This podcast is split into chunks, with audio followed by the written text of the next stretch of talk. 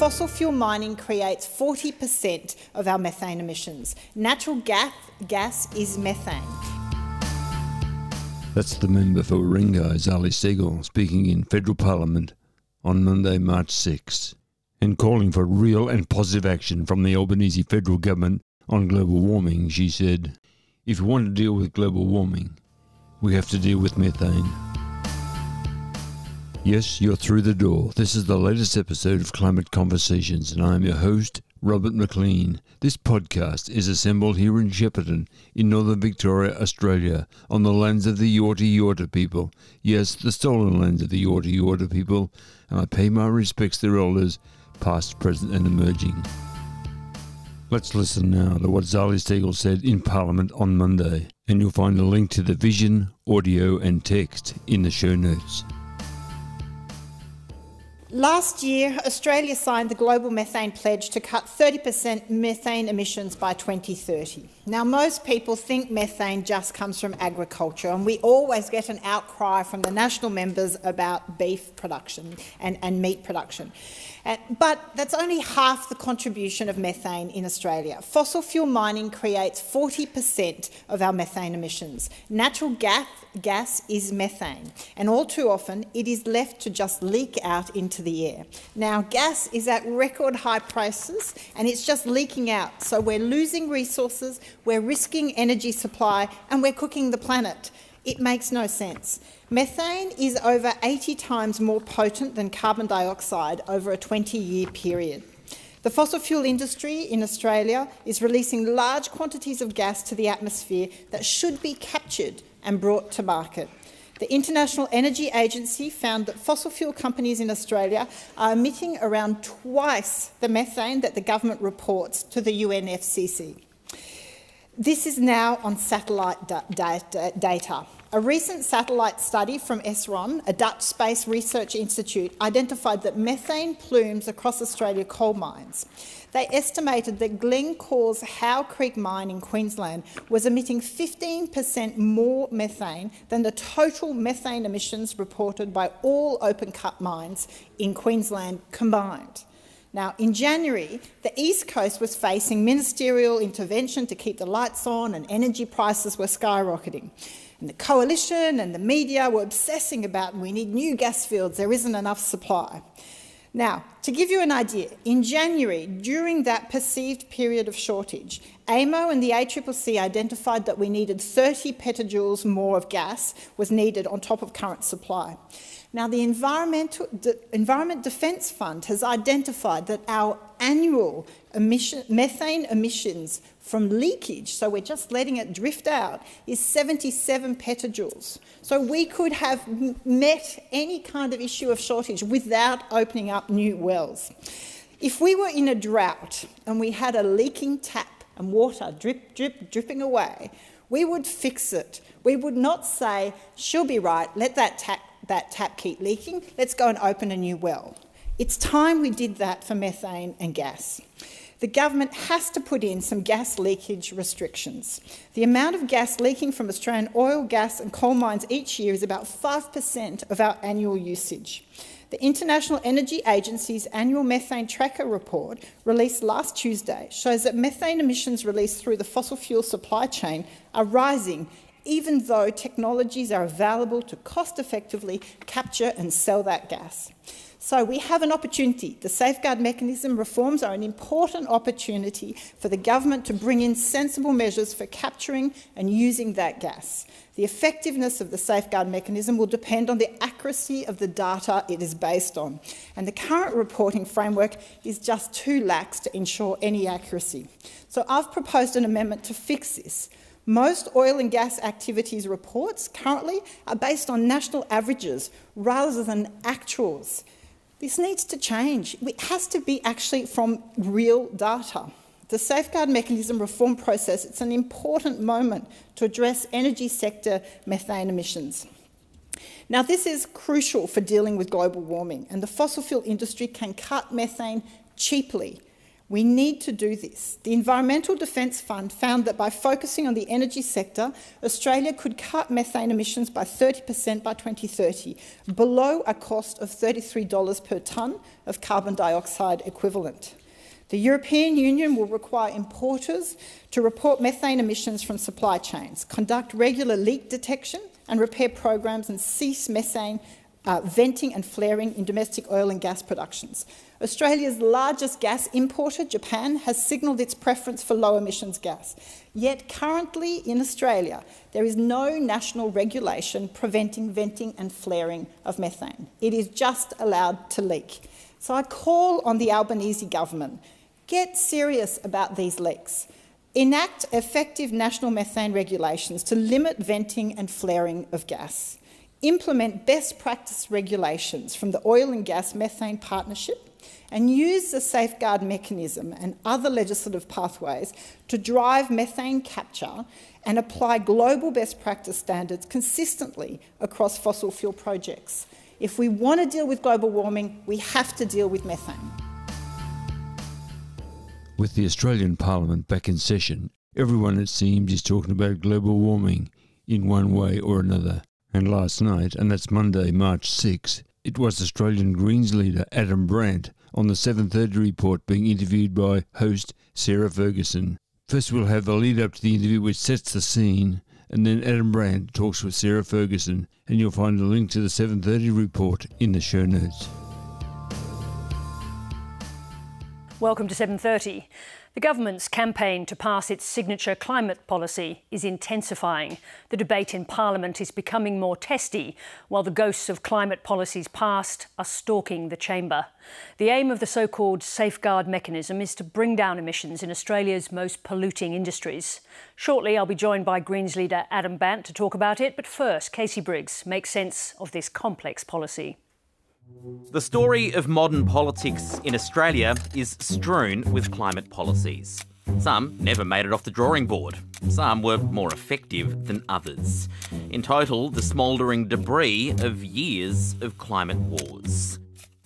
This government's proposal is to rework the safeguard mechanism, a key element in its plan to bend the carbon emissions curve in the direction of the 2030 target. You don't reduce emissions, you don't reach our target unless you're dealing with the biggest emitters. The coming weeks will tell us if his plan for the biggest emitters will pass Parliament, or if this policy, like the others, will be sent to the scrap heap. It's got temperatures in Parliament rising. The safeguard mechanism is another carbon tax with a facelift. Any effective climate policy should bring down pollution from coal and gas. Labor's policy doesn't do that. In fact, it gets worse. Here's what Australia's near term emissions target looks like. Carbon emissions were up here in 2005. And this is the target no more than 354 megatons of carbon dioxide pumped into the atmosphere in 2030. A 43% reduction and less than eight years to get there. That will require deeper cuts than we've made over the past decade. Enter the safeguard mechanism. It applies to about 215 facilities around the country. Many of those are fossil fuel producers, coal mines, and gas extraction and processing. Some manufacturers, producers of materials like steel and concrete, and airlines are also affected. Collectively, they produce about 28% of the nation's emissions. The mechanism sets limits on emissions for each of those facilities. The scheme itself isn't new. It was introduced during the Turnbull government in 2016. But it set the limits sky high, and the former government didn't fully enforce it. Since 2005, some sectors have cut emissions, the electricity sector doing the heaviest lifting, while these four sectors contain most of the safeguard facilities, and in those, emissions are still climbing. The rules in place just aren't bending the curve. Labor is proposing to keep the terrible name, but toughen the rules. It wants to give each facility a cap based on its current emissions, and then reduce that cap by 4.9% a year. If a facility goes below its cap, it can sell the spare emissions to other facilities. So over the decade, the collective emissions across the facilities are squeezed down. The coalition is against it. Hardly surprising given it opposed the 43% climate target in the first place. This is a, a tax that's being imposed. Uh, it's three times the tax that Julia Gillard proposed. The opposition argues the cost of carbon credits is too high, and the reductions pace imposed by the mechanism is more demanding than in similar economies. It says that'll put big polluters in a chokehold, sending business offshore and affecting jobs. Of the 215 businesses that will be hit, 63 are located in Queensland. All but two of these businesses are situated in the regions. While Labor's other flank is worried about what it sees as a massive loophole that could perversely allow emissions to go up. Here's why. The safeguard mechanism allows companies to offset excess emissions by buying carbon credits. Think planting trees and land restoration. And crucially, there's no limit to the number of carbon credits a company can buy. Coal and gas pollution gets to keep going up as long as they buy tree planting permits on the other side of the country. The Greens also want new coal and gas projects in Australia explicitly ruled out, arguing that capping emissions on these 215 polluters means little if new fossil fuel facilities can start operating. On that, climate scientists tend to agree. The IPCC says emissions from existing and planned fossil fuel projects would already lead to more than 1.5 degrees of warming. Investing in new fossil fuel infrastructure is moral and economic madness. One thing is for sure failure to deliver a scheme that works would leave the government's climate ambitions up in smoke. Adam Bandt is the Greens leader and he joins me live from Canberra. Adam Bandt, welcome to 7:30. Thank you for having me on. As you decide whether to vote for the safeguard mechanism, what lesson do you draw from the Greens' decision in 2009 to vote down the Labor government's emissions reduction scheme? Well, looking back over recent years, of course, last year we backed the government's, the new government's climate target, even though we didn't think it was enough because it enabled us to take a first step, a small step on the road to the climate emergency. And of course, back in 2010, um, we worked with the Labor government to put in place a world-leading climate legislation. So I think the lesson that we draw is that the Greens are ready to work in this parliament um, to pass laws that will cut pollution. But key to doing that is tackling coal and gas. Coal and gas are the main causes of the climate crisis. Um, pollution from coal and gas has to start coming down. We want to vote for laws that will see coal and gas pollution come down in this country, not go up, because you can't put the fire out while you're pouring petrol on it. And the government's desire to open up new coal and gas projects uh, is the sticking point for us at the moment. I just want to understand, though, because politics is also about learning lessons from history. In that 2009 decision, is the lesson that you drew from that that there is no problem voting down climate legislation and sending everybody back to the drawing board? Well, we've consistently uh, voted for climate legislation as well. And the point that I'm making is that here in 2023, we've just had an election where uh, the Australian people uh, saw the government's vote, Labor's vote go backwards, the coalition's vote go backwards, and they, a record number of people voted for the Greens and for independents. And uh, the parties that said that they wanted more coal and gas saw their vote go backwards. The parties that said we need to stop opening up coal and, coal and gas saw our votes go up. Now, in this parliament, Labor does not have a majority in the Senate. They're going to need to work with others in order to get legislation passed. All right, let's. We're let's, up. We're up for that, and Good. we've made an offer to pass the legislation. Well, let's let's talk about that. You're demanding that there be no coal and gas projects. You've made that very clear. How would new projects impact the safeguard mechanism that the government wants you to vote for? Well, so the offer that we've made, and it's not an ultimatum, it's an offer. The offer that we've made is to say we'll um, put aside our concerns about uh, the corporations being able to buy their way out of the scheme through offsetting, through tree planting schemes and the like. We'll put aside our concern that the government's target is weak, sees the end of the Great Barrier Reef. Um, we'll put aside the fact that it's Tony uh, Tony Abbott's reheated mechanism. We'll support the legislation and we'll vote for it in Parliament tomorrow with one change stop making the problem worse. All right, stop that- opening up new coal and gas projects. As, as you are aware, that is a, a, a massive ask that you are putting to the government. Is there any way that the government can convince you that the safeguard me- mechanism could adjust to manage emissions from new projects?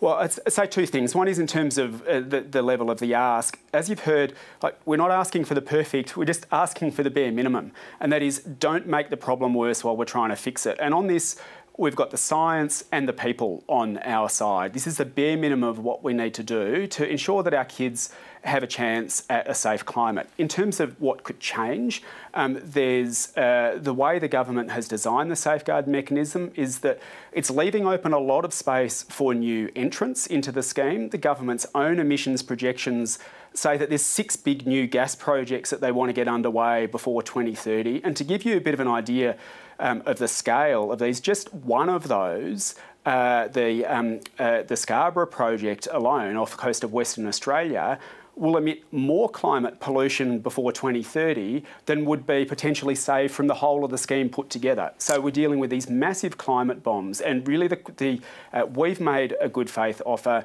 And the, the ball is in the government's court now to explain why they want to keep opening up new coal and gas All right, mines let in me, the let me, let me just jump in there. You, you've actually asked for this to be written into legislation. You know that no government is going to do this, don't you? Well, you know, US President Barack Obama used his legislative powers to say he wasn't going to allow uh, exploration for new coal on um, federal lands because he could see the scale of the climate crisis.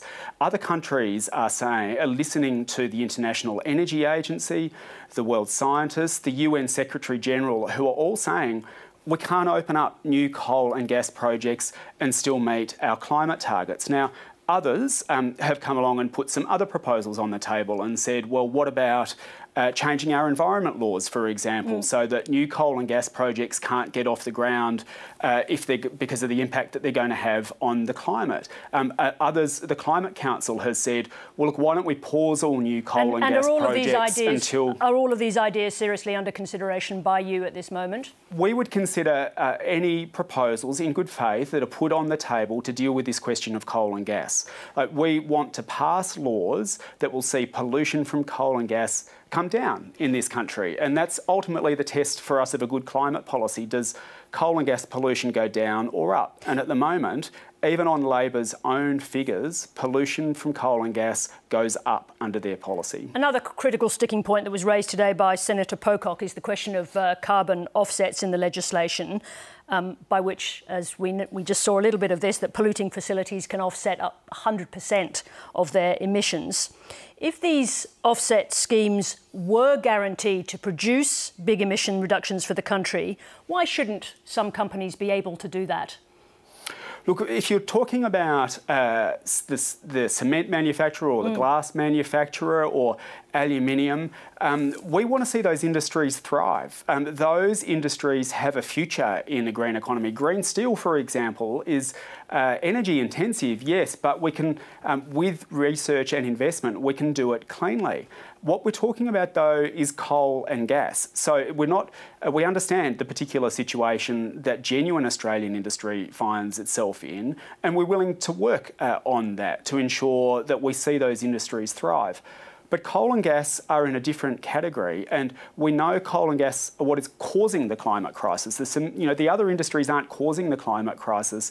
Coal and gas is, Well, let- and that's why we say that they need. We, we can't have coal and gas continuing to expand and think we can fix the climate Well, crisis. Let's go to that position on the on the projects because the, the the competition regulator is warning of a serious gas shortfall. Are you saying that the Australian public should put up with shortages of gas? We don't need new coal and gas projects to power our economy.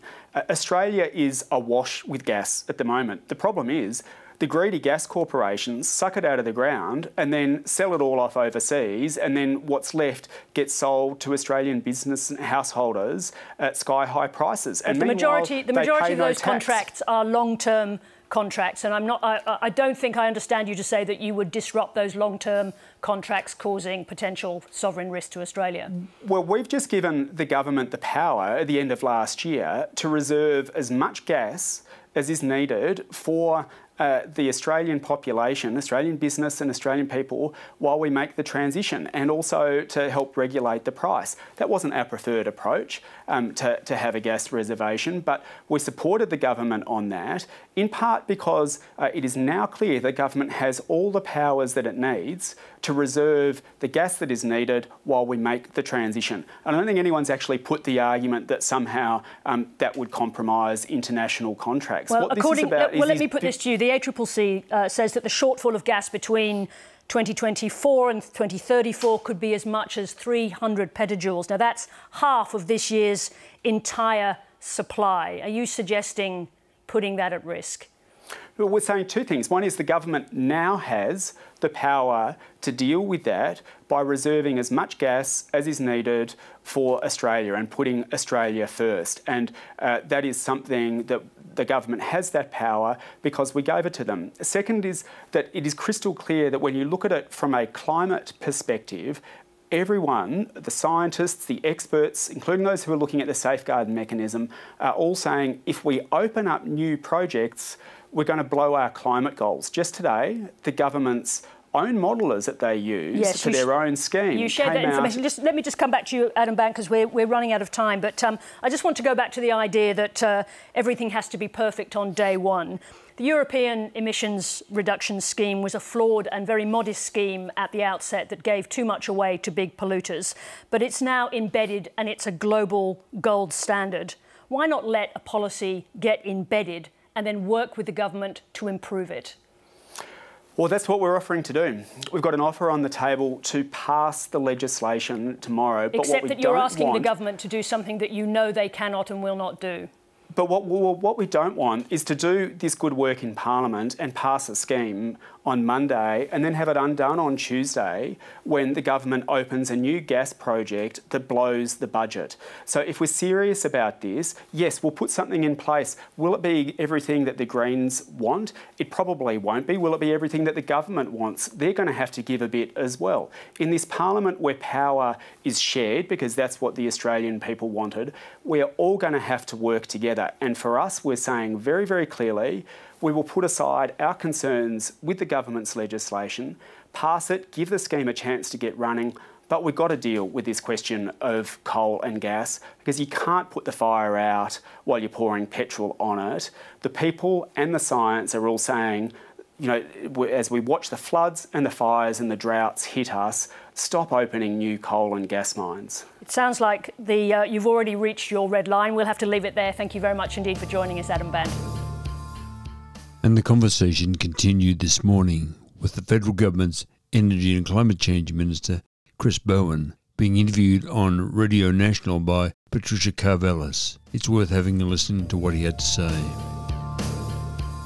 Last year, the new Labor government vowed the climate wars would end. Soon after, they legislated their 2030 emissions reduction targets with the support of the Greens.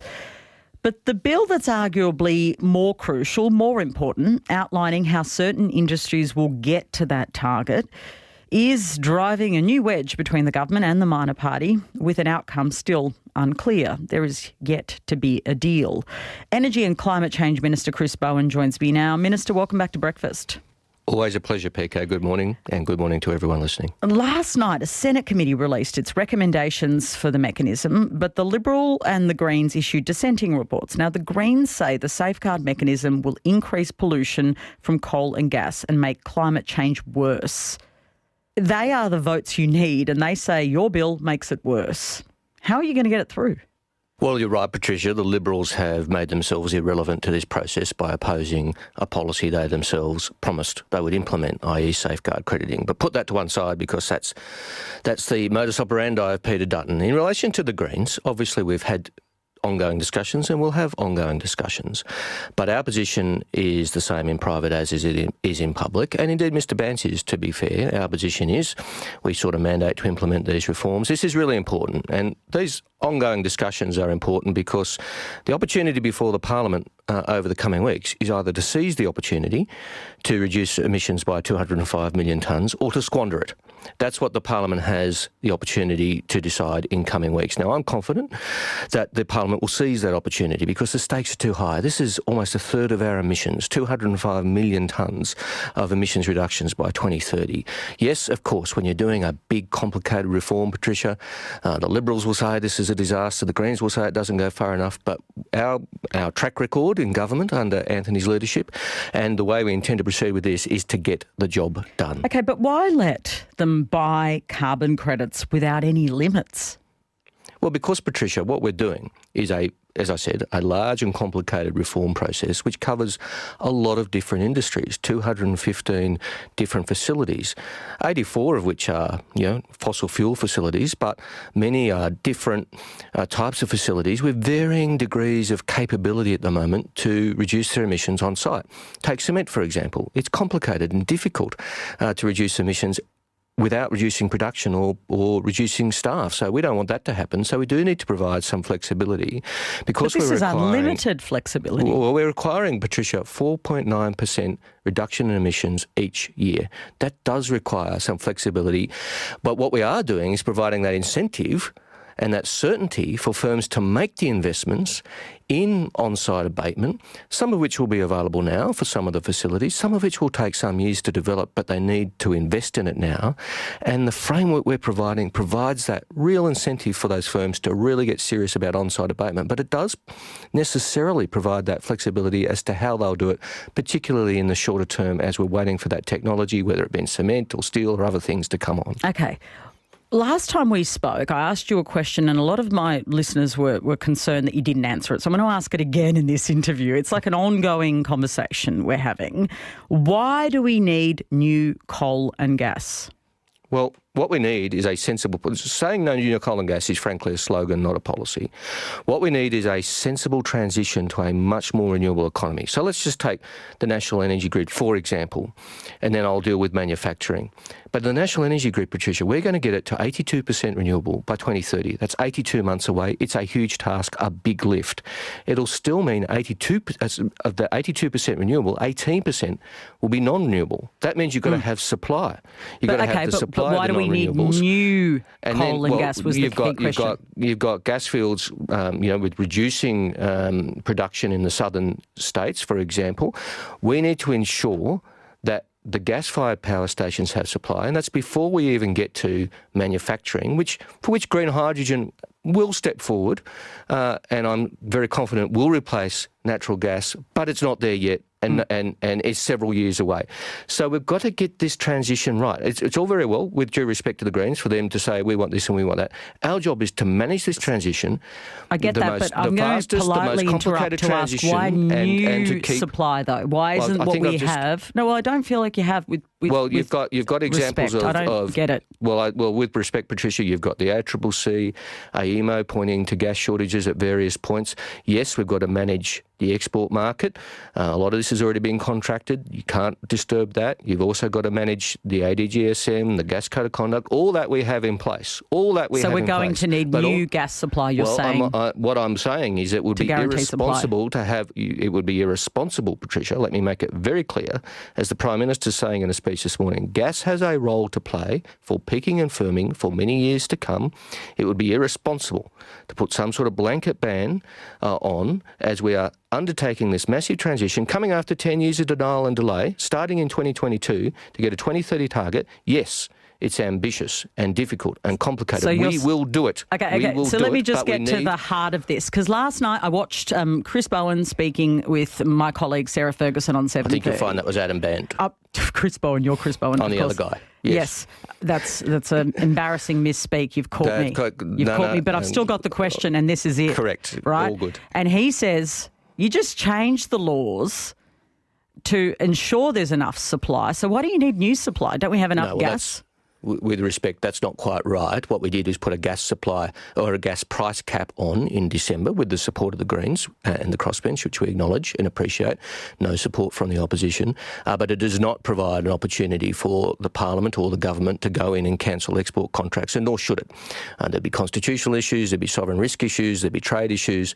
Uh, what we've got to do is I am very keen to ensure that we have as much domestic gas supply as is necessary and possible, of course. And that means we have to have difficult conversations with gas companies, which we've had about code of conduct, about ADGSM, the, the trigger. But you're uh, saying uh, we're going to need more gas. I'm saying it would be irresponsible to have a blanket ban on uh, of the nature of which the Greens have indicated. Be- because you is think we, we, might need to green light more gas. Uh, I'm suggesting, Patricia, I've said it now, I think six or seven times, it would be irresponsible to have a blanket ban. I've said that consistently from the beginning. That's been our position in the private conversation with Mr. Bandt. It's been our positions publicly. And Mr. Bandt's position has been the same privately as publicly. That's their view, but it's an offer, not an ultimatum. He's happy to have good faith talks. We've had those and we'll continue to have them. Okay. Major Australian investment groups have told the Australian newspaper they'll be recommending three changes to increase integrity in the scheme that you're trying to legislate uh, by forcing heavy emitters to release time bound climate transition plans. Do you think that's a good recommendation and will you take it on? I certainly think, Patricia, that the conversation about transparency and openness and and plans which are there for all to see is a very fruitful conversation to have. I, I, certainly think that. So I think it's a it's a it's a suggestion by those groups which is worthy of further discussion and consideration. It has been uh, something which has been on my mind about how we could improve the transparency of the of the arrangements, and certainly they are the sorts of things that I think uh, sensible people would and could contemplate. How confident are you that the pipeline of new coal and gas projects won't blow out the emissions budget in your safeguard mechanism legislation? Well, when you talk about just just firstly, Patricia, this concept of a pipeline. Now, Mr. Bandt, with respect, says, "Oh, well, there's this pipeline of, of, of, projects that Labor wants to approve." Now, that is not the case. What there is is a register of, of projects which companies have, you know, filled in and said, "One day we might want to develop this, or we're interested in developing this." They've Many of them are yet to get environmental approvals, final investment decision, board approval, insurance, finance, etc. And you know, increasingly shareholders, investors, consumers are demanding better companies, and that's a good thing. So this idea that there's a guaranteed pipeline is not accurate or correct, and, then and, and then indeed they have to get environmental approvals and then comply with the safeguards mechanism if they are if they are large emitters. Now, in relation to this, we've factored into our plans a reserve of 17 million tonnes to, to cater for uh, the flexibility we need. But also, Patricia, if, if this reform passes, there'll be a constraint on carbon of existing facilities and new facilities. If this reform does not pass, there'll be no constraint no constraint. So again, the choice for the parliament is: do you want business as usual, which is seeing emissions from these facilities go up, existing and new go up, or do you want a constraint okay. in place, which this policy provides, which will see emissions come down? But if you want to get and your legislation through, you have to negotiate it. Now, yesterday, Independent Senator David Pocock told me he's still got serious concerns over the legislation, and he'd like to see a cap on how many carbon credits a company can buy or use. You, you earlier you told me you thought that that, that you needed flexibility. Uh, that means you could still have a cap with some flexibility. Will you consider that? Well, I've had discussions with Senator Pocock and we'll have more, but uh, without revealing those private discussions, again, my position publicly is the same as it is privately, that if you put hard caps on ACCU use, uh, when you are requiring 4.9% re- emissions reduction each and every year, uh, then uh, that is a problem because you've got industries which won't be able to comply with that without without accessing ACCUs. Now, people say you can't offset your way to net zero and you can't offset your way to um, the 1.5 degrees, and I agree with that. But I also, I also think it is impossible to do it without offsets. I mean, offsets are the net in net zero. I mean, we all talk about net zero. Technically, it's the policy of all the parties. Yeah, it's Labor, about the Liberal, unlimited nature of the offsets. But net is the net in net zero. I mean, so let's just let's just be the offsets are the net in net zero. So let's be clear about that, uh, and they do have a role to play. Now, again, if you are going to suggest that the, you know no facility should be able to use more than X percentage of offsets, then you have to explain with respect how an industry which doesn't have the technology yep. readily available in in large amounts just yet, whether it be concrete or steel or some of the others, would be required to reduce their emissions. And with respect, nobody has been able to do that because Just, nobody can. Minister, finally, uh, the Greens leader, Adam Bandt, that's his name, um, uh, has made it. Only our mothers can tell us apart. Well, has said that you you're going to have to give a little. I mean, that's the thing. You've got to do do a deal if you want to get this through. What are you giving? It seems that every time we speak, you sort of you, you're well, spruiking your plan. But what are you willing to negotiate on?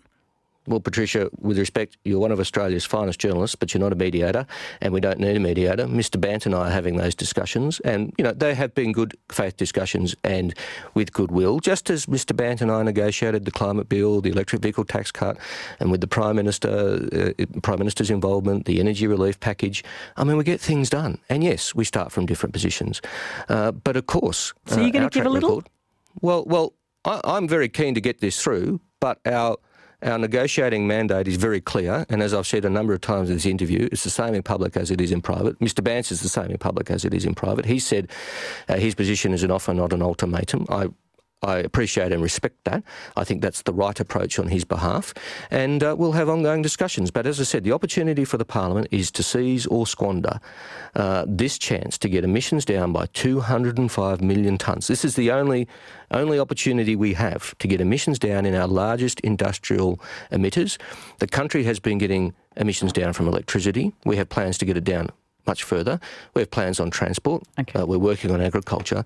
But this is the big opportunity when it comes to heavy industry, which is almost a third of our emissions. And if we don't seize this opportunity, we will not be on track.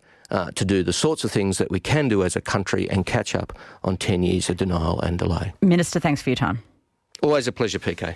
Climate Change and Energy Minister Chris Bowen. Mr. Bowen's suggestion that no gas or coal from the Greens was simply a slogan is both misleading and distressing. For if the idea was adopted, it would become a policy. And so it is Mr. Bowen and his Labor government that has the power to make that idea a policy and put Australians and Australia back on the right side of history. We've reached the end of this episode of Climate Conversations. Thanks so much for your company. So until we talk again, please take care, stay safe, and please be kind. For everyone you meet is fighting a great battle. And please, if you enjoyed this episode, feel free to share with your friends. In fact, I'd love you to share with your friends, and please do, because we all need to know all we possibly can about the climate crisis, why it's happening, what we should do, and how we should respond. Until we talk again, take care.